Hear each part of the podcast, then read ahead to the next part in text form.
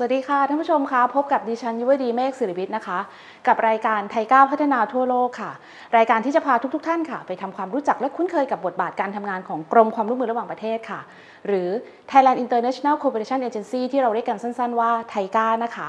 รายการของเราค่ะออกอากาศทุกๆ เช้าวันจันทร์ค่ะ6นาฬิกา30 นาทีถึง 7 นาฬิกา ทางสถานีวิทยุสราญรมย์ AM 1575กิโลเฮิรตซ์ค่ะ หรือท่านสามารถรับชมย้อนหลังได้ทาง Facebook ของ TICA Cooperation ค่ะ แล้วก็ Facebook ของสราญรมเรดิโอค่ะ นอกจากนี้นะคะ TICA พัฒนาทั่วโลกค่ะ เรายังเพิ่มช่องทางในการรับฟังเราค่ะ ท่านสามารถรับฟังได้ได้ทางพอดแคสต์นะคะ หรือว่าจะเป็น Google Podcast นะคะ หรือว่าจะเป็นทาง Spotify ก็ได้ค่ะสามารถที่จะ search หาคำว่า TICA พัฒนาทั่วโลกค่ะ ท่านก็จะสามารถรับฟังเราย้อนหลังได้ตลอดทุก ๆ ตอนเลยนะคะ ค่ะ วันนี้ TICA พัฒนาทั่วโลกนะคะ เรายังอยู่กับซีรีส์ที่เราใช้ชื่อว่า การสอนภาษาไทยในฐานะภาษาต่างประเทศในเวียดนาม แล้วก็ในกัมพูชานะคะ เราก็ยังอยู่กับอาจารย์ที่มหาวิทยาลัยศรีนครินทร์วิโรธค่ะ หรือว่าที่มสวนะคะค่ะ ในตอนที่ 1 ค่ะ หลาย ๆ ท่านก็คงจะจำกันได้นะคะ ว่าเราพูดคุยกันกันเกี่ยวกับเรื่องของหนังสือเสียง หรือสื่อผสม 2 เล่มค่ะ ที่เรามีการปรับเปลี่ยนจากหนังสือที่เป็นเล่ม ๆ เนี่ยค่ะนำไปสู่หนังสือเสียงที่สามารถที่จะดาวน์โหลดได้นะคะ ในเว็บไซต์ของไทก้าที่เราขึ้นอยู่ด้านล่างนี้เลยนะคะค่ะ แล้วตอนที่2ค่ะเราก็ได้มีการพูดคุยกับอาจารย์ที่เคยมาศึกษาที่ประเทศไทย หรือที่เราเรียกกันว่าเป็นอดีตผู้รับทุนนะคะ ที่มีการเขียนเกี่ยวกับเรื่องของวิถีชีวิตไทยในขุนช้างขุนแผน แล้วก็กรุงเทพมหานครกับอาหารริมทาง ซึ่งทุกท่านก็คงจะทราบที่มาที่ไปของพิเทศพลทั้งสองเล่มนี้แล้วนะคะ แต่ถ้าเกิดใครยังไม่ได้ดูในตอนนี้ก็สามารถดูย้อนหลังได้นะคะในไทยก้าพัฒนาทั่วโลกตอนที่2นะคะค่ะสำหรับวันนี้เป็นตอนที่ 3 ค่ะ ก็จะเป็นการพูดคุยเกี่ยวกับหนังสืออีก 2 เล่มค่ะ ซึ่งเป็น 2 เล่มสุดท้ายที่เราได้มีการดำเนินงานในการทำเกี่ยวกับเรื่องของการพัฒนาสื่อการเรียนการสอนภาษาไทยในต่างประเทศนะคะ ชื่อว่าหนังสือการพูดภาษาไทยสำหรับนักศึกษาเวียดนาม และการฟังภาษาไทยสำหรับนักศึกษาเวียดนามนะคะ เราไปฟังกันเลยค่ะว่า อาจารย์ทั้งสองท่านเนี่ยมีที่มาที่ไปในแนวความคิดนี้อย่างไรทำไมถึงทำหนังสือสองเล่มนี้ขึ้นมาได้นะคะ แล้วก็แอบกระซิบนิดนึงค่ะ ในหนึ่งในในในสองเล่มนี้ค่ะ มีหนึ่งเล่มนะคะ ที่ได้มีการหยิบยกตัวอย่างตอนของไทก้าพัฒนาทั่วโลกไปบรรจุอยู่ในหนังสือในเล่มนั้นด้วยนะคะ จะเป็นหนังสือเล่มไหนนั้น ไปติดตามรับชมเลยค่ะค่ะท่านผู้ชมคะวันนี้นะคะดิฉันก็ยังยังอยู่กับผู้ช่วยศาสตราจารย์ ดร สุภักมหาวรากรค่ะ แล้วก็ ผู้ช่วยศาสตราจารย์ ดร นิติออนพรอัมภัยสกุลค่ะ สวัสดีค่ะอาจารย์ค่ะ สวัสดีค่ะค่ะ วันนี้ก็ยังเป็นไทก้าพัฒนาทั่วโลกตอนที่ 3 นะคะ หลังจากที่ตอนที่ 1 กับตอนที่2เนี่ยเราก็ได้มีการพูดคุยกันแล้ว เกี่ยวกับเรื่องของหนังสือเสียง หรือที่เราเรียกว่าเป็นสื่อผสมของการทำหนังสือที่สามารถทั้งอ่านได้พูดได้แล้วก็ร้องเพลงได้นะคะ แล้วก็อีก 2 เล่มที่เราได้มีการพูดคุยกับคนที่หรือว่านักศึกษาที่ได้ทำวิจัยในเรื่องนั้นแล้วก็คือ วิถีชีวิตไทยในขุนช้างขุนแผน แล้วก็ กรุงเทพมหานครกับอาหารริมทาง ซึ่งทุกท่านก็คงจะทราบแล้วว่า กว่าจะมาเป็น 2 เล่มนี้เนี่ยมีความยากลำบากยังไง แล้วก็ในการเดินทางไปเก็บข้อมูลน่ะต้องใช้เวลามากน้อยแค่ไหน แล้วก็โดยเฉพาะคนที่ทำเล่มนี้ค่ะอาหารริมทางเนี่ยเขาต้องไปชิมในทุกเมนู แล้วก็ทุกร้านที่เขาจะต้องนำมาเขียนเป็นวิทยานิพนธ์ของเขาด้วยนะคะ ส่วนวันนี้ค่ะเป็นตอนที่ 3 ค่ะเราก็จะมาพูดคุยกันถึงหนังสือ 2 เล่มสุดท้ายที่เป็นผลผลิตมาจากการทำวิจัย หรือว่าการเรียนการสอนฉบับใหม่ล่าสุดของเราก็คือในเรื่องของ การฟังภาษาไทยสำหรับนักศึกษาเวียดนาม แล้วก็การพูดภาษาไทยสำหรับนักศึกษาเวียดนามนะคะค่ะ ทีนี้เนี่ยจะขออนุญาตคำถามแรกก่อนเลยนะคะว่า หนังสือทั้งสองเล่มนี้ค่ะ มีที่มาที่ไปยังไงคะทำไมถึงได้กลายมาเป็นหนังสือเรียนที่ใช้ในการประกอบการเรียนการสอนสำหรับนักศึกษาเวียดนามอะค่ะเชิญอาจารย์สุภัทรก่อนเลยค่ะค่ะ ช่วงที่มีสถานการณ์โรคระบาดนะคะ ช่วงโควิดนะคะค่ะเราก็ทางทางมสวกับไทก้าเนี่ยก็พยายามที่จะ ดูแลเรื่องการเรียนการสอนภาษาไทยที่เวียดนามไม่ให้ไม่ให้ขาดช่วงนะคะ ในตอนนั้นเนี่ยเนื่องจากว่าเราส่งอาสาสมัครไปไม่ได้นะคะทางมหาวิทยาลัยสังคมศาสตร์และมนุษยศาสตร์ของที่โฮจิมินห์น่ะก็เลยขอมาที่ไทก้าว่าอยากให้เราสอนออนไลน์นะคะไทก้าก็ติดต่อมาแต่ช่วงนั้นมันเป็นช่วงที่ค่อนข้างจะเร่งด่วนนะคะทางมสวเนี่ยก็เลย ก็เลยสอนออนไลน์ค่ะ ก็คือตัวตัวของพักกัดนิกนะคะ ก็สอนออนไลน์ไปที่ไปที่โฮจิมินห์นะคะการสอนออนไลน์ครั้งนั้นเนี่ยเราทำเป็นโครงการในรูปแบบโครงการโครงการก็คือกิจกรรมพัฒนาการเรียนการสอนภาษาไทยในสถานการณ์โควิด -19 นะสาธารณรัฐสังคมนิยมเวียดนามนะคะตอนที่ไปสอนเนี่ยก็สอนหนึ่งเทอมนะคะเขาแบ่งเป็นวิชาการการ การฟังค่ะการพูดได้ไหมแล้วก็การพูดนะคะค่ะเราก็ไปสอนนะคะสอนออนไลน์ปกติหนึ่งเทอมนะคะอืมระหว่างที่สอนเนี่ยตอนตอนสอนไปเราก็คิดได้ว่า เอ๊ะถ้าเราสอนเฉยๆอะ่ะก็จะรู้แค่ว่ามันมีการเรียนการสอนค่ะแต่ว่าเราก็จะไม่รู้ว่าสอนแล้วมันเป็นยังไงอืมนะคะ ก็เลยคิดกันว่าเอ่อเรามาทำเป็นหนังสือดีกว่า เพื่อที่จะได้เป็นเอ่อเป็นตัวยืนยันนะคะว่าอันเนี้ยคือเราสอนออนไลน์แล้วก็เอ่อมีผลพลอยได้ก็คือเราจะมีสื่ออีกชุดหนึ่งค่ะการเรียนการสอนอีกชุดหนึ่งก็คือการฟังและการพูดภาษาไทยสำหรับนักศึกษาเวียดนามนะคะ เราก็เลยทำเป็นหนังสือมา แต่ขอบอกนิดนึงค่ะว่า ตอนที่เราเราทำเรื่องขอไปที่กรมเนี่ยที่ไทก้าเนี่ยเราก็ไม่คิดว่ามันจะ ใช้เวลานานขนาดนี้นะคะอืมเพราะเพราะว่าก็คิดว่าเออเราสอนไปก็ไม่น่าจะเป็นอะไร แล้วก็เอาสิ่งที่สอนน่ะมาเขียนเป็นหนังสือแต่ว่าไม่ใช่เลยค่ะ อันนี้ใช้เวลานานมากเลยค่ะอืมทีนี้เลยในในการทำหนังสือเล่มนี้ค่ะ อย่างที่อาจารย์บอกว่ามาจากการสอนออนไลน์ ตอนที่เราสอนออนไลน์นี่มันมีอุปสรรค มันมีความท้าทายอะไรบ้างไหมคะ ในการที่เราเข้าไปสอนเหมือนเหมือนสอนข้ามประเทศเลยอะเราอยู่ในประเทศไทยแล้วก็สอนเบาเบาเบาเบาเด็ก ๆเขา ฟีดแบ็มันเป็นยังไงอะคะอาจารย์ อาจารย์นิกดีไหมคะที่จะพูดค่ะค่ะก็คือความโชคดีของการสอนออนไลน์ครั้งครั้งนี้นะคะที่เป็นการฟังการพูดเนี่ยค่ะก็คือเจอนักศึกษาที่เป็นกลุ่มที่เคยเจอกันแล้วในวัฒนธรรมไทยสำหรับนักศึกษาเวียดนาม กับภาษาในอ๋อภาษาไทยในเพลงสำหรับนักศึกษาเวียดนามค่ะเพราะฉะนั้นก็ค่อนข้างที่จะคุ้นหน้าคือคุ้นตากัน แล้วก็ เราก็เป็นคนที่จำชื่ออมนักศึกษาได้ แล้วก็จำ character พิเศษของเขาได้นะคะ ทีนี้อุปสรรคก็เลยลดลงไปนิดนึงค่ะพี่ยุนะคะ ทีนี้อุปสรรคที่เจอใหญ่ๆ ก็คือเรื่องของอินเทอร์เน็ต อินเทอร์เน็ตของฝั่งเราไม่ได้มีปัญหาค่ะแต่ฝั่งของน้องๆเนี่ยแหละที่มักจะเดี๋ยวก็หลุดบ่อย เดี๋ยวก็อยู่หอพักแล้วมีเสียงรบกวน เพราะฉะนั้นอืมเอ่อแต่ละครั้งที่ที่เรียนเนี่ยบางทีเขาก็ ไปนั่งที่ร้านกาแฟบ้างนะคะ หรือไม่ก็อยู่ในที่ที่มีเสียงรบกวนบ้าง เขาก็จะขออนุญาตนะคะ อาจารย์วันนี้หนูขออนุญาตปิดกล้องค่ะนะคะ เพราะว่าอะไม่พร้อมแล้วก็แต่ว่าส่วนใหญ่เนี่ยเขาค่อนข้างที่จะ feedback ดีมากค่ะพี่ยุเพราะว่าโดยพื้นฐานแล้วเนี่ยเขาเป็นคนที่ตั้งใจตั้งใจเรียนมาก แล้วก็ให้ให้ทำอะไรให้เรียนอะไรเนี่ยเขาเต็มที่ แล้วก็ยอมรับอย่างหนึ่งก็คือ เราเริ่มเรียนตั้งแต่เจ็ดโมงเช้าค่ะพี่ยุ จนถึงเที่ยงนะคะเจ็ดโมงเช้าถึงเที่ยง อาทิตย์ละสองวัน ซึ่งก็เขาก็น่ารักมากเจ็ดโมงเช้าก็ทุกคนก็เปิด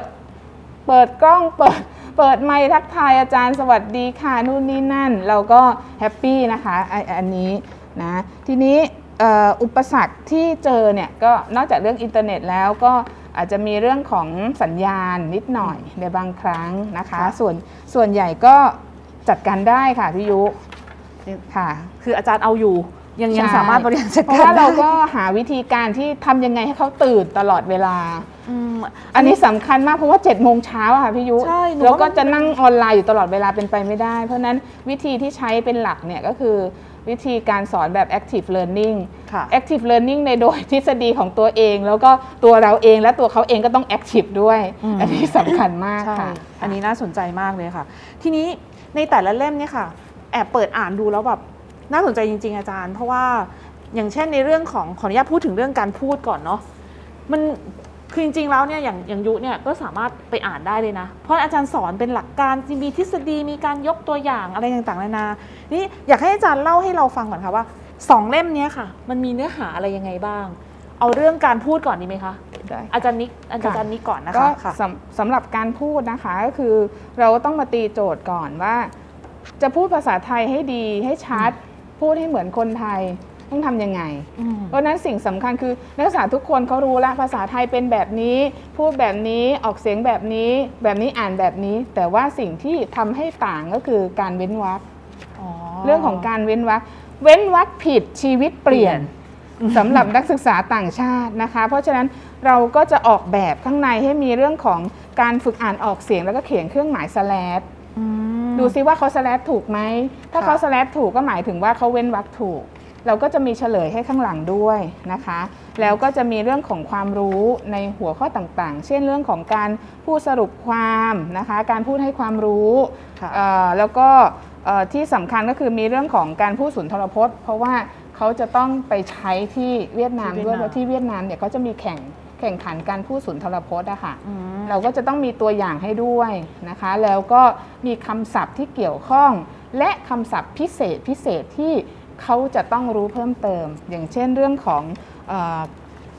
เช่นเอ่อในบทที่ 2 ใช่ไหมคะ ที่เราเป็นเรื่องของพระบาทสมเด็จพระพุทธเลิศล่านภาลัยเนี่ยนะคะเราก็จะมีคำศัพท์เพิ่มเติมให้ที่เป็นพระพระมหากษัตริย์ราชวงศ์จักรี ก็ต้องรู้จักทั้งทั้งหมด เพื่อที่จะเป็นเอ่อคำศัพท์เพิ่มเติมให้เขาได้ไปใช้ต่อ อันนี้ก็เป็นเรื่องสำคัญของการพูด อีกอันหนึ่งที่สำคัญนอกจากการเว้นวรรคก็คือเรื่องของการใช้น้ำเสียงอืมเหมือนไม่เหมือนคนไทยเนี่ยคือน้ำเสียงขอบคุณค่ะ ขอบคุณค่ะเหมือนการพูดถึงคำว่าแม่ ใช่ หรือแม่ ใช่มันค่ะก็มีความแตกต่างกัมันนมีไปความแตกต่างในในในเชิงค่ะของการฟัง ใช่ เพราะว่าคือคือแม่เหมือนกันแต่แบบโทนเสียงที่ออกใช่มาค่ะอันนี้เป็นสิ่งสำคัญด้วยนะคะใช่ค่ะ เพราะฉะนั้นเรื่องของการใช้น้ำเสียง น้ำเสียงสามารถสร้างบุคลิกภาพในการพูดได้ เพราะฉะนั้นเด็กต่างชาติทุกคนเนี่ยพูดได้หมดแหละค่ะภาษาค่ะไทยนะคะ แต่ถ้ามีสองอย่างเนี่ยเข้าไปก็จะช่วยเสริมให้เขาเหมือนเหมือนเจ้าของภาษามากยิ่งขึ้นค่ะค่ะ แต่ที่หนูเปิดดูในเรื่องของการพูดเนี่ยชอบมากเลยคือบทที่ 6 ค่ะ ค่ะ คุณคุณใช่ไหมคะพี่ยุใช่ค่ะ คุ้มมากเลยค่ะ เป็นการพูดเพื่อประชาสัมพันธ์ ค่ะ มีการยกตัวอย่างอ่า ชมคลิปวิดีโอการพูดประชาสัมพันธ์เรื่อง 20 ปีการสอนภาษาไทยที่เวียดนาม ซึ่งค่ะทางอาจารย์ได้กรุณานำเอาเอ่อคลิปของรายการไทยก้าวพัฒนาทั่วโลกของเราเนี่ยค่ะ เอาไปให้น้องๆใช้ในการประกอบการการเรียนการสอนด้วยเนาะ อันนี้ต้องกราบขอบพระคุณอาจารย์มากๆเลยค่ะคือที่กอันนี้รุณาเอาเอางานของกรมเราไปให้น้องๆที่เวียดนามได้รู้จักด้วยว่ากรมความร่วมมือคือกรมหน่วยงานไหนอะไรยังไงอะค่ะค่ะตอนนั้นค่ะทำเลือกตัวอย่างค่ะพี่ยุเวลาที่เราทำ หนังสือเนี่ยเราต้องเลือกตัวอย่าง ทีนี้ก็สองคนก็ถกกันค่ะเอาตัวอย่างนี้ไหมตัวอย่างนี้ไม่ต้องเราต้องดีเฟนต์กันกว่าจะได้อืมแต่ละหนึ่งตัวอย่าง อันนี้ใครชนะคะอันนี้อันนี้ชนะทั้งคู่ค่ะเพราะว่าเพราะว่าเลือกตรงกันค่ะว่าเราควรจะให้เขารู้จักอืมไทก้าด้วย แล้วก็ได้รู้ว่าเออพี่ๆที่เขาเคยมาเนี่ยเขาไปไหนกันบ้างทำอะไรยังไงอ๋อเพราะว่าเขาก็ยังไม่ได้มีโอกาสได้ได้มาประได้เทศมาไทยประเทศไทยด้วยในช่วงนี้ค่ะอืมพอเข้าไปอ่านดูแล้วแบบ อืมเป็นเป็นตอนที่เป็นการทำให้ให้รู้จักว่าไทก้าคือใคร รวมทั้งกิจกรรม ค่ะแล้วก็มีการแนะนำประเทศไทยด้วย เหมือนกับแบบในหนึ่งตอนเนี่ยน้องๆสามารถเหมือนกับเดินทางมาประเทศไทยร่วมกับเราด้วยนะคะค่ะ และที่สำคัญคือถ้าน้องๆ หรือใครมาเปิดส่องใน QR code เนี่ยค่ะแล้วเข้าไปดูรายการก็จะเห็นภาพ ที่คุ้นๆที่ที่เราเดี๋ยวได้ไปตาม ทำรายการไปกับตอนนั้นน้องๆมาหนึ่งเดือนใช่ไหมค่ะคะอาจารย์ใช่ที่ไปค่ะ ที่จังหวัดเอ่อ นครราชบุรีราชราชบุรีด้วยใช่ไหมคะตอนนั้นสนุกมากเลยยังคิดถึงน้องๆอยู่เลยอะว่าแบตบอนนั้นไปดูหนังใหญ่เนาะเป็นอะไรที่ถ้าน้องๆได้มาประเทศไทยเนี่ยน้องจะได้มามีความทรงจำเกี่ยวกับเรื่องประเทศไทยเราได้มาเรียนรู้วัฒนธรรมอะไรต่างๆนานาด้วยนะคะค่ะค่ะทีนี้นอกจากเอ่อแปดบทที่เป็นเรื่องเกี่ยวกับการพูดแล้วเนี่ยในตอนท้ายก็ยังมีคำถามทุกทุกๆบทเรียนของอาจารย์จะต้องมีถามตอบ มีการเฉลยการฝึกมาการเฉลยว่าแต่ละกิจกรรมค่ะทำอะไรยังไงบ้างค่ะ อันนี้คือเป็นในเรื่องของการพูดเนาะหลังจากที่เราพูดแล้วก็มาถึงเรื่องของการฟังค่ะค่ะค่ะ อันนี้ต้องรบกวนอาจารย์สุภักแล้วล่ะค่ะว่า การฟังที่อาจารย์เป็นสื่อในการเรียนการสอนอาจารย์เลือกหัวข้ออะไรยังไงอะคะอ่าเอาเริ่มต้นสร้างก่อนนะคะจริค่ะงๆหนังสือสองเล่มเนี้ยเป็นหนังสือคู่กันจากปก ถ้าดูจากปกนี่คืออาเนื้อหาเนี่ย คือเนื่องจากทักษะฟังกับพูดเนี่ยไปด้วยกันค่ะ ตอนสอนออนไลน์ไม่ค่อยมีปัญหาค่ะ เพราะว่าเราสามารถฝึกได้เลยใช่ไหมคะ แต่ว่าพอตอนมาทำเป็นหนังสือเนี่ยมันคือ มันก็ยากละ เพราะเราจะต้องดีไซน์ให้มันให้มันให้มันเป็นหนังสือนะคะอืมคราวนี้ถ้าเราดูตั้งแต่หน้าปกเลยเนี่ยค่ะถ้าเป็นการฟังมันก็จะเน้นที่คนฟังอ๋อไม่ได้เห็นหน้าคนฟัง ถ้าเป็นพูดเนี่ยคือก็จะเน้นที่พูดจริง ๆ ตอนแรกที่เขาเอาแบบปกมาเนี่ย คือกว่าจะได้แบบปกเนี่ย คือทุกอย่างอะ่ะเรา เราค่อนข้างทำให้มันยากอะ่ะสำหรับคนทำงานอ๋อเราก็รู้สึกว่าเอ้ยเราไม่ค่อยถูกใจอะ่ะแต่เขาก็พยายามบอกว่า จริงๆอาจารย์ต้องดูนะว่า เราพยายามทำให้มันเป็นคู่กัน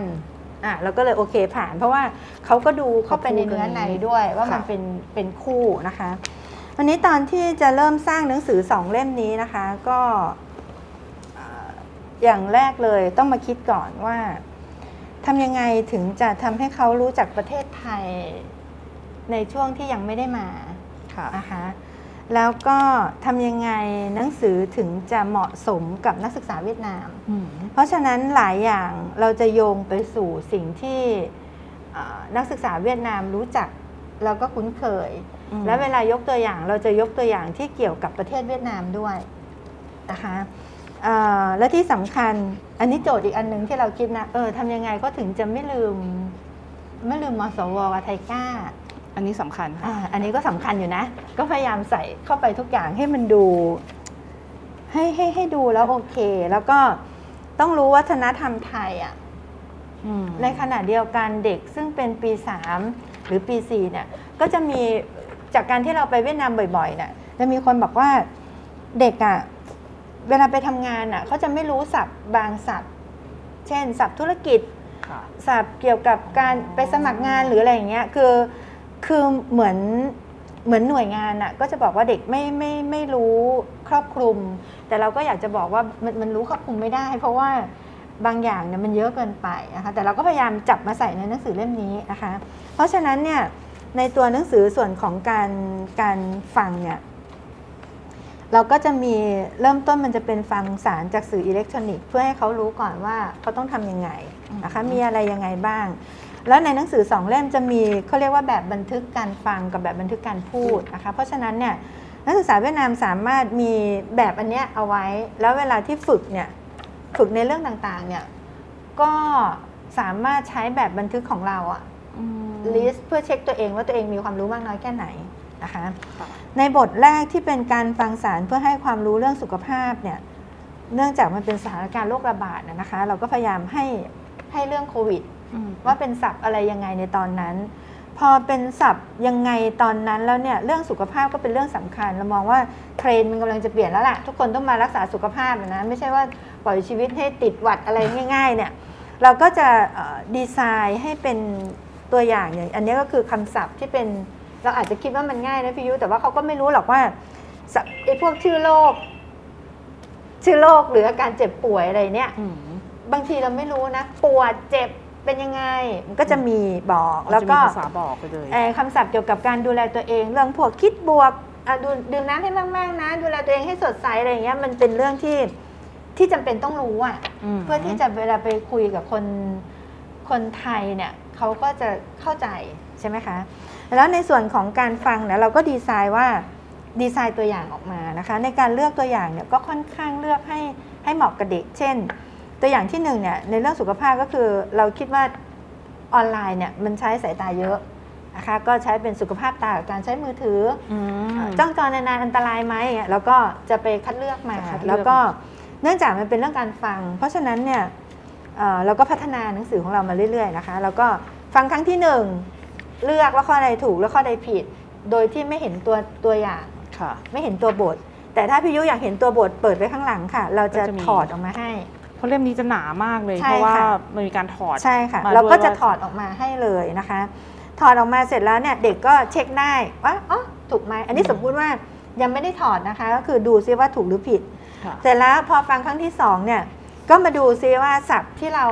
ที่เราฟังเนี่ยมันมีอะไรบ้างอืมนะคะ แล้วพอฟังครั้งที่สามเนี่ยเรามีคำถามให้ก็เป็น A B C D ค่ะนะคะเพื่อที่จะเพื่อที่จะ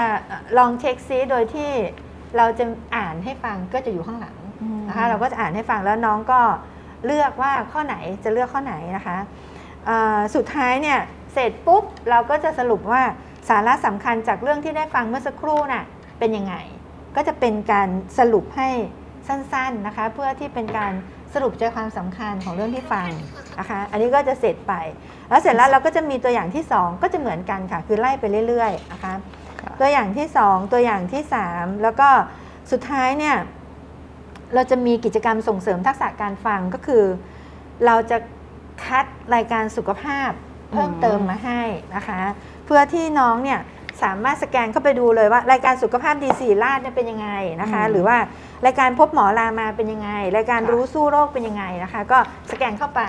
สแกนเข้าไปเสร็จแล้วถ้าน้องอยากจะ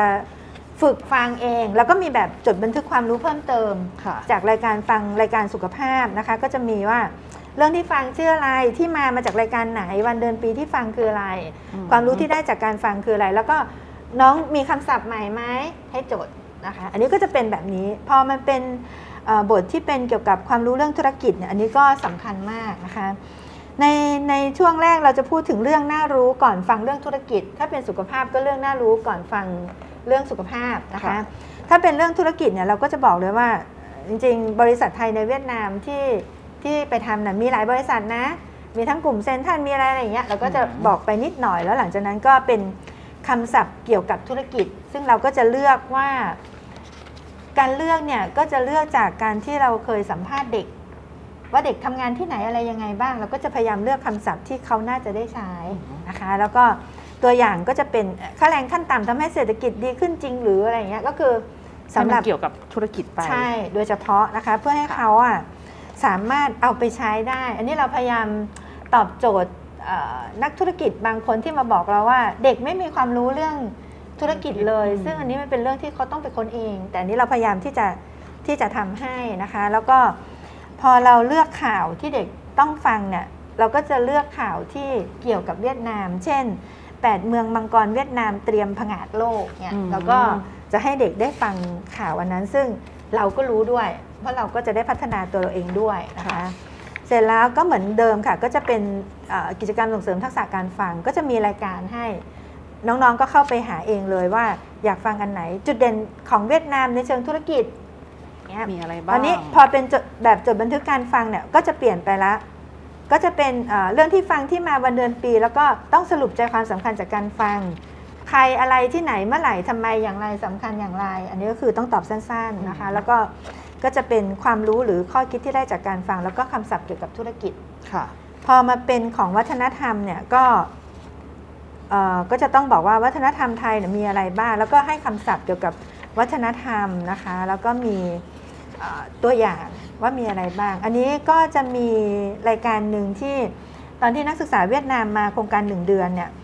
เอ่อไทย PBS เคยไปเอ่อถ่ายทำรายการนะคะ เพราะฉะนั้นน่ะเราก็เอาลิงก์อันนั้นนะมาแปะอืมนะคะ แปะเอาไว้เนี่ยเพื่อให้จริงๆเราเราอยากจะบอกว่าเราไม่อยากให้น้องอะลืม แล้วเราก็คิดว่า น้องๆเวียดนามก็ยังคงถามเรามาเรื่อย ๆ นะ ว่ายังจะจัดอีกหรือเปล่าโครงการหนึ่งเดือนเนี่ย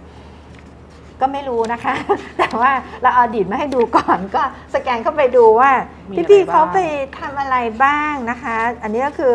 นักศึกษาเวียดนามศึกษาวิถีชีวิตไทยผ่านหนังใหญ่วัดขนอนนะคะ อันนี้พี่ยุก็ไปนะใช่แล้วก็จะมีตัวอย่างเกี่ยวกับเรื่องกับข้าวกับปลากับวิถีชีวิตไทย ซึ่งอันนี้เด็กชอบมากนะคะ เพราะว่าเราก็คัดแล้วล่ะว่าเอ่ออาหารไทยเนี่ยเป็นอาหารที่เอ่อมีเอกลักษณ์เนาะแล้วก็มีชื่อเสียง เพราะฉะนั้นเนี่ยอันนี้เขาก็จะรู้เลยอันนี้ตอนที่ไปสอนน่ะเด็กเด็กชอบตัวอย่างนี้นะคะเขาเห็นว่าเอออันนี้น่าสนใจประเทศไทยคือกินกินข้าวเป็นหลักกินผักเป็นยากินอะเออกินปลาเป็นอาหาร ใช่ เด็กก็จะชอบมาก เพราะว่าสำรับไทยเอ่อเขาเรียกว่าไงเดียเขาเขาชอบธรรมชาตินะเขาก็พายเรือไปแม่น้ำอะไรเงี้ยก็ดูน่าสนใจนะคะค่ะอันนี้ส่วนที่พอมันเป็นโฆษณาสินค้าและบริการก็ว่าไปนะคะ คราวนี้ไฮไลท์เนี่ยมันจะไปอยู่อันที่เป็นเรื่องของการประชาสัมพันธ์นะค่ะอ่าการฟังสารเพื่อโน้มน้าวใจจากการประชาสัมพันธ์ ซึ่งในเล่มการพูดก็มีแล้วเนาะค่ะไหนๆก็รู้จากไทก้าแล้วก็รู้ต่อไปเลย เราก็เอ่อเอาตัวอย่างเป็น ไทก้าพัฒนาทั่วโลกเกี่ยวกับต้นแบบการสอนภาษาไทยในเวียดนามตอนที่ 2 มาอืมแต่ว่าเราไม่เอามาทั้งหมดนะคะ เราเอามาแค่ตอนที่เราคิดว่าเด็กอาจจะต้องเตรียมตัว เช่นค่ะมายังไง 10 คนน่ะก็จะมีขั้นตอนการคัดเนี่ยก็จะให้เด็กฟังแล้วก็ลองเรามีช่องว่างให้แล้วเด็กก็เติม เป็นการสอดแทรกไปด้วยว่าใช่ถ้าคุณอยากมาแบบคนอื่นนะใช่เราหนูมีต้องอะไรตั้งแบใจบเรียนนี้นะคะ ตอนนี้อะไรอย่างเงี้ยใช่เพื่อที่เวลาที่เอ่อสัมภาษณ์อะไรอย่างเงี้ย ตอนสอบหนูจะได้รู้ว่าหนูต้องเตรียมตัวยังไงค่ะก็จะเป็นหนังสือที่เราก็โอเคนะ เราก็แอบในารสอดดีไซน์แทรกไปแบบเนียนๆเนาะแอบแนะเนียนๆนำกรมพี่ยุเราพี่ยุพูดก็ไม่เนียนแล้วล่ะเหรอเอาอืมตายละ ก็พยายามทำให้ให้เขาเป็นส่วนหนึ่งคือคือจอืริงมๆเรามองว่าอย่างอย่างอย่างเช่น อันนี้ขอยกไปที่เล่มสตรีทฟู้ดหรือขุนช้างคุณแผนเนี่ยเราคิดว่าบางทีเราบอกว่า เราให้ทุนเรียนอืมแต่ บางทีมันต้องมีอะไรที่บอกว่าอุ้ยเรียนสองปีเนี้มันยากลำบากมันใช่ทรัพยากรอะไรมันก็เยอะเนาะแล้วก็ให้ให้เราไปสอนออนไลน์หนึ่งเทอมอืมก็ควรจะต้องได้เห็นว่าเราสอนอะไร ใช่ใช่ไหมคะเพราะว่าบางทีเราบอกว่าเอ่อถ้าเราประเมินผลอย่างอย่างอย่างตอนที่เราประเมินจากการสอนเนี่ยเราก็เราก็ไลน์ไปถามอาจารย์เขาแหละนะ เด็กก็ขำๆว่าเวลาที่อาจารย์นิกสอนเนี่ยหนูรู้สึกเหมือน อยู่ในกองไฟเขารู้สึกอย่างนั้นนะเพราะว่ามันตื่นเต้นทำไมอะตลอดเวลาเพราะว่าอ๋อใช่อาจารย์เขาก็จะถามแบบคือเด็กจะกลัวมากเลยอะอาจารย์ถามว่า สมมุติว่านั่งนั่งอยู่เนี่ยอะพี่ยุตอบอันนี้ซินึกว่าจะเรียงแบบนี้ปกติไม่ถามไปแล้วก็กลับมาถามมันมีพี่ยุเทคนิคใหม่อ๋อนะมันเป็นเทคนิคการสอนใช่เทคนิคให้เขาตื่นตลอดเวลาห้ามหเชิลัเพบราะมันตื่นเพราะมันเรียนเจ็ดโมงอะโหก็ก็เลยกลายเป็นว่าเอาเถอะตามนี้ อืมอ๋อก็ถือว่าเป็นอะไรที่เรียกว่า สิ่งที่เราเอาไปสอนออนไลน์ แล้วเอามาทำเป็นหนังสือได้แบบสองเล่มนี้นะคะ คือยุว่าสิ่งที่สำคัญหนังสือแต่ละเล่มของอาจารย์เนี่ยที่ที่ค่อนข้างจะน่ารักที่ชอบคือการออกแบบเนาะแต่ละเล่มมันมีความน่ารักมันมีมีความที่แบบอยากจะเห็นแล้วแบบอยากจะจับมาอ่านมาเปิดอ่านอะไรอย่างเงี้ยแล้วก็เนื้อหาข้างในสีสันรูปถ่ายอะไรอย่างเงี้ยหนูว่าเป็นการออกแบบที่ทำให้ผู้เรียนก็สนใจที่จะเรียนแล้วก็ ขนาดยูไม่ได้เป็นเป็นนักศึกษาด้วยนะคะ เห็นแล้วยังแบบว่า ว้าวขึ้นมาทันทีแล้วแบบเห็นแล้วอยากอ่านอยากเปิดอยากดูอยากศึกษาอยากอยากหาความรู้เพิ่มเติมอะไรอย่างเงี้ยทีนี้พอมาพูดถึงแบบนี้ปุ๊บเนี่ยได้ยินอาจารย์พูดหลายๆหนเลยว่าเกี่ยวกับผู้รับทุนผู้รับทุน เทก้าพัฒนาทั่วโลกในตอนต่อไปอะค่ะเราจะมีการพูดคุยกับผู้รับทุน หรือเราจะเรียกว่าเป็นนักศึกษาเนาะที่เข้ามาเรียนอยู่ที่มหาวิทยาลัยศรีนครินทร์วิโรธอะค่ะว่า แต่ละคนเข้ามาเรียนแล้วเนี่ยทำไมถึงได้เข้ามาเรียนที่ที่มสวนี้ แล้วก็เรียนที่ในประเทศไทยแล้วเป็นยังไงบ้าง แล้วก็ คิดว่าเมื่อจบไปแล้วเนี่ยการเรียนการสอนเป็นยังไง จะเอาไปปรับใช้ที่ประเทศที่ตัวเองได้เอ่อเข้าไปสอนเนี่ยจะต้องทำอะไรยังไงบ้างนะคะ อันนี้ก็ต้องขอติดตามเป็นตอนทีสี่ 4 ของเราอะนะคะที่เราจะได้มีโอกาสในการพูดคุยกับผู้รับทุนทางเวียดนาม แล้วก็เรามีจากประเทศอะไรเพิ่มอีกนะคะอาจารกัมย์พูคะชาค่ะเรามีกัมพูชาด้วยนะคะ เดี๋ยวยังไงก็ติดตามมันแล้วกันว่า ผู้รับทุนทั้ง 4 คนที่เราจะพูดคุยด้วยเนี่ยค่ะ เป็นยังไงบ้างมาอยู่มาเรียนที่มสวเนี่ยได้ได้ขึ้นชื่อมากเลยว่าแบบ จบยาก แล้วก็อาจารย์เนี่ยจะเข้ามาช่วยในการเรียนการสอนของน้องๆ อย่างไรบ้างนะคะค่ะเทก้าพัฒนาโรคก็ต้องขอกราบขอบพระคุณอาจารย์ทั้งสองท่านมากๆเลยค่ะขอบคุณขค่ะอบคุณค่ะพี่ยูที่ให้โอกาสในการพูดคุยกับเราในวันนี้นะคะ แล้วก็ติดตามรับชมของเราในตอนทีสี่ 4 ในตอนต่อไปนะคะ ว่าน้องๆที่ได้รับทุนของไทก้าเราค่ะ มีความรู้สึกอย่างไรบ้างในการที่มาเรียนที่นี่นะคะค่ะ ขอบคุณมากค่ะ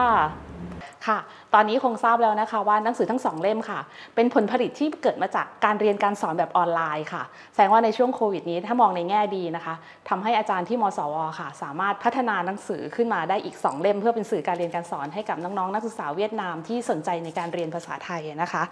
นอกจากนี้โดยส่วนตัวค่ะยูชอบหน้าปกของหนังสือทั้งสองเล่มนี้มากเลยค่ะ พอเป็นในเรื่องของการฟังก็จะไปโค้ดในให้แบบ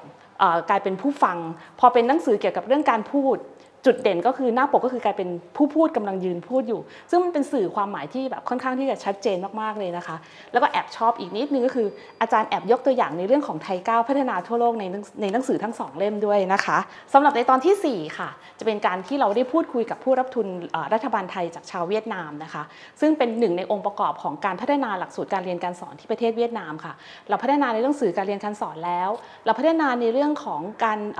ในเรื่องของหลักสูตรการเรียนการสอนแล้วนะคะสิ่งสำคัญค่ะคือเราก็ต้องมีการพัฒนาคนด้วยนะคะค่ะ ในตอนทีสี่ 4 ค่ะ ไปรับฟังกันนะคะว่าน้องๆทั้งสองคนที่เราสัมภาษณ์เนี่ยค่ะ มีความรู้สึกอย่างไรบ้างที่ได้มาเรียนที่ประเทศไทยนะคะ แล้วก็ที่สำคัญเลย การดูแลของมสวที่มีต่อน้องๆค่ะ มีการดูแลอะไรยังไงบ้างนะคะ วันนี้เวลาของไทยก้าวพัฒนาทั่วโลกค่ะ เวลาของเราคงต้องหมดลงแล้วค่ะ ติดตามรับชมรายการของเราได้ทุกๆ เช้าวันจันทร์ค่ะ 6นาฬิกา30 นาทีถึง 7 นาฬิกา ทางสถานีวิทยุสารลม AM 1575กิโลเฮิรตซ์นะคะ หรือท่านสามารถรับชมย้อนหลังได้ทาง Facebook ของ TICA Cooperation ค่ะ แล้วก็ Facebook ของสราญรมเรดิโอค่ะ หรือท่านสามารถรับฟังเราย้อนหลังได้นะคะ ทางพอดแคสต์ค่ะ ทาง Google Podcast หรือว่าจะทาง Spotify ก็ได้ค่ะ สามารถ search หาคำว่า TICA พัฒนาทั่วโลกค่ะ ท่านสามารถรับฟังของเราได้ย้อนหลังได้ทุกตอนเลยนะคะค่ะสำหรับวันนี้นะคะดิฉันยุวดีเมฆศิริวิทย์ค่ะก็คงต้องขอลาท่านผู้ชมไปก่อนนะคะ ขอบคุณมากค่ะที่ติดตามรับชมรายการของเราค่ะ สวัสดีค่ะ